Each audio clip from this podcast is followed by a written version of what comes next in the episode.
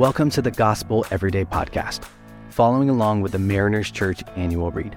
This year, we are reading Knowing God Through the Year by J.I. Packer. We hope that you'll be filled with fresh insight and joy as you spend time discovering more about our thrilling God. Where were you on 9 11? I'm Justin, the online pastor here at Mariners Church, and welcome to an episode that's going to look a little different on the Gospel Everyday podcast. I don't know where you were at 9 11. Let me tell you where I was.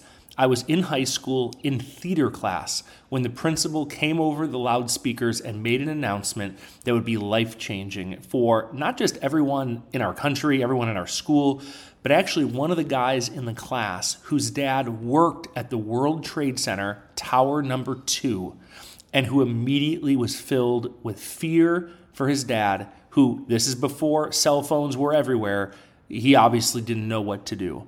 And the teacher in the school, you know, breaking from much of the norms we see in public school, led the room in a word of prayer for my friend and his dad. Today, we're going to be talking to Phil. He's a firefighter. He is part of the Mariners Church family. And at the end, he's going to wrap us up, you know, leading us toward what we talk about today um, in our daily read devotional. So get ready. Let's get started. Here we go. So, Phil, where were you on 9 11? I was in Orange County, living in an apartment with my roommate. Phone call came in, six something in the morning, answer machine. Back when we had answering machines, and my roommate's dad was on the phone saying, "You guys got to wake up, turn on the news." I think you know, and that's when that's when life changed forever, right? You also were at ground zero. The next the next couple of weeks were I was tied to the news and just tracking with everything going on. My heart was just being pulled on and broken. And a couple of weeks into it, it just occurred to me that there's there's nothing stopping me from going over there. I just felt a calling just to go and help. Bought a plane ticket and just headed over there and made my way down the subways and ended up right there across the street from you know ground zero where all the rubble was chain link fences missing signs flowers. And actually it was just right there that god just met me and the holy spirit just opened up and he just covered me man. And it and it really was just a moment of showing me how he had been pulling on my heart and he had opened every door to get me there and, and you know motivated me to go. And and i had I had lost my way with him years prior and hadn't even really given him thought, but he had just been pursuing me. I'd say I get emotional because it was, I call it, uh, you know, it was his rescue mission for me. But yeah, found myself there and then just started asking how I could help. I got connected with the Salvation Army, driving forklifts, loading and unloading supplies that were coming for nine days. You're a firefighter now in Long Beach, California. What put you on that path to, to be where you are today? You know, another God thing. All of this is a God thing. I was a couple days after I was there, while I was there, Mayor Giuliani had ordered that all the fire department be removed from ground zero. People don't really realize that, but guys weren't going home. They were staying, digging through the pit, and it was really unhealthy. And and every time they would find the remains of a firefighter, the whole site would stop. You would hear air horns and everybody would just stop. I mean, everywhere. You wouldn't even know where it was happening, but that just meant that somewhere they had found a firefighter. and then the fire department would be the ones to come and collect the remains and bring them out. So they they pulled everybody out and the whole fire department protested and, and how that affected me was there was a line, a crowd as big as a, you've ever seen marching into ground zero and, and they had to push through police barricades and it was a whole thing and i'm kind of right there. And they came in and said a prayer. They were collected there for a while. Happened on the other side too. I was on the west side. Massive crowd of family members you know guys in turnout pants holding their kids hands marching in. When they were done and as they were walking back out slowly you know you could see the looks in their faces and and I'm watching that and I started like a slow clap that then turned into like, you know, everybody just cheering for these guys walking out. And in that moment, I felt like the Lord just put his arm around me almost and said, You, you see those guys? See that? See this group? That's where I want you to go. That's what I want you to do. And he put it on my heart to become a firefighter, which was hilarious at the time. Because, like I said, I had left God in the past years before. I wasn't any kind of Boy Scout or never picture a badge on my chest, but I came back from ground zero and I was on fire for the Lord. And I'm like, this is what he wants me to do. So I started looking into it. Just the way God works. Doors started opening and I did, I worked, put in a lot of hard work. But five years later, sworn in and I got a badge on my chest, bro. It's, it's unbelievable to look back at. So, as a longtime follower of Jesus, a leader at Mariners, how how would you say to the people of our church when it comes to days like today, 9/11, what should be on the forefront of our minds? Yeah. You know what? The cross is the first thing that just comes to mind and, and God puts it on my heart. The cross of Christ, obviously, but specifically at ground zero, I don't know how many people know about this, but in building in one of the buildings there was the lower building, the two twin towers, and below them were some, you know, large buildings, but they were much smaller than the towers.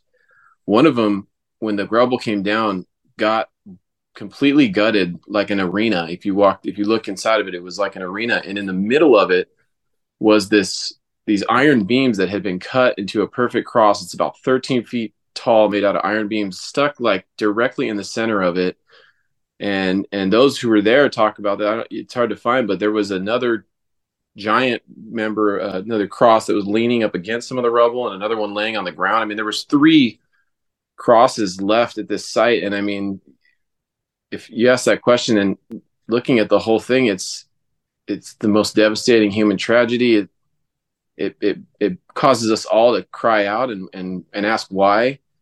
But even in you know small and large ways jesus shows that he's with us. He's still here. He's still working and he's still this is all heading in a direction. And so yeah as a believer i got to say consider where you're at with god and and recognize what's going on that this world is the way it is but that jesus has a plan. Has a plan for your life. Has a plan for this world. And he showed up that day and and and he's coming back and it's all you know what i mean? It just points everything points to christ for me. And if you look at what happened to our nation and what happened to all of us we got so close and we got so focused on what was important because of that. And i think we just got to remember the the lost you know the the firefighters 343 of them that they didn't even hesitate. They showed up they started going to work and climbing those stairs and it shows that they they made it have reports of them making it up to those floors where the fires and this is a 110 story building. I mean you and i did some stair climbing. It's not easy we, we it is not easy. And and but they did. Showed up went up no questions asked. This is what we're here to do. And and they all died. They're gone. It was their, their heart their sacrifice. So that that let that be an inspiration. So you know you see a firefighter you think it's a small gesture just to say hi and say thank you but and we don't ever ask for that. We don't ever expect to be thanked or have any kind of gratitude, but I can tell you that it it connects. I want to read you this verse out of First John chapter 3 verse 1. This is what it says. How great is the love the Father has lavished on us yeah. that we should be called children of God. Amen. The topic for today on September 11th in the in the um, the daily devotional knowing God is around that topic of adoption and that your first reaction was to point people to the cross. And through mm-hmm. tragedy you know we we have a god that we can cling to that we're not left abandoned to figure it out on our own but we're actually brought into the throne room brought close to god the father. That feels like it it captures my heart differently. Yeah bro you said that so well. And I mean that that is it. I look at what happened to me, and and by every every way you can look at it, as a 20 year old young man, I was orphaned by life, if you want to say. And then there he was, coming after me and showing me his love and his purpose in my life. He has that same love and that same intention for all of us. all I can do is point people to him and and say take a minute look at where you are in this life look at where this world is understand who he is and you'll understand who he says you are. Let him take hold of your life. Trust him. Put your faith in him. Walk with him. Pray. Start praying. Start reading god's word. Get into a church that that you know near you or by all means i would say start right here with mariners online because you are doing an excellent job of folding people in and start to see what god has for your life. That's what he did for me. And i'm sitting here at age 20 man i was it would be like best case scenario if i just had some if, if i just was barely successful if i i was pointed to probably either going to do something stupid in a few years end myself up in jail probably get too far into drugs or worse. And there and now i'm looking at myself and from that moment i was made new and here we are 20 what 22 years later. I've got a beautiful wife of 19 years two beautiful daughters a home that i own. I mean all, all the good you see in my life is him. You take him out of it and i'm just some knucklehead kid from south orange county with nowhere to go and nothing but pain in my past nothing but resentment. Honestly, when you talk about him adopting us, it's exactly what he did for me. It's exactly what he'll do for anybody that would open themselves up to him and choose to put their faith in Jesus. He chooses to be a loving father, and there's nothing more precious than a father who loves you and is there for you.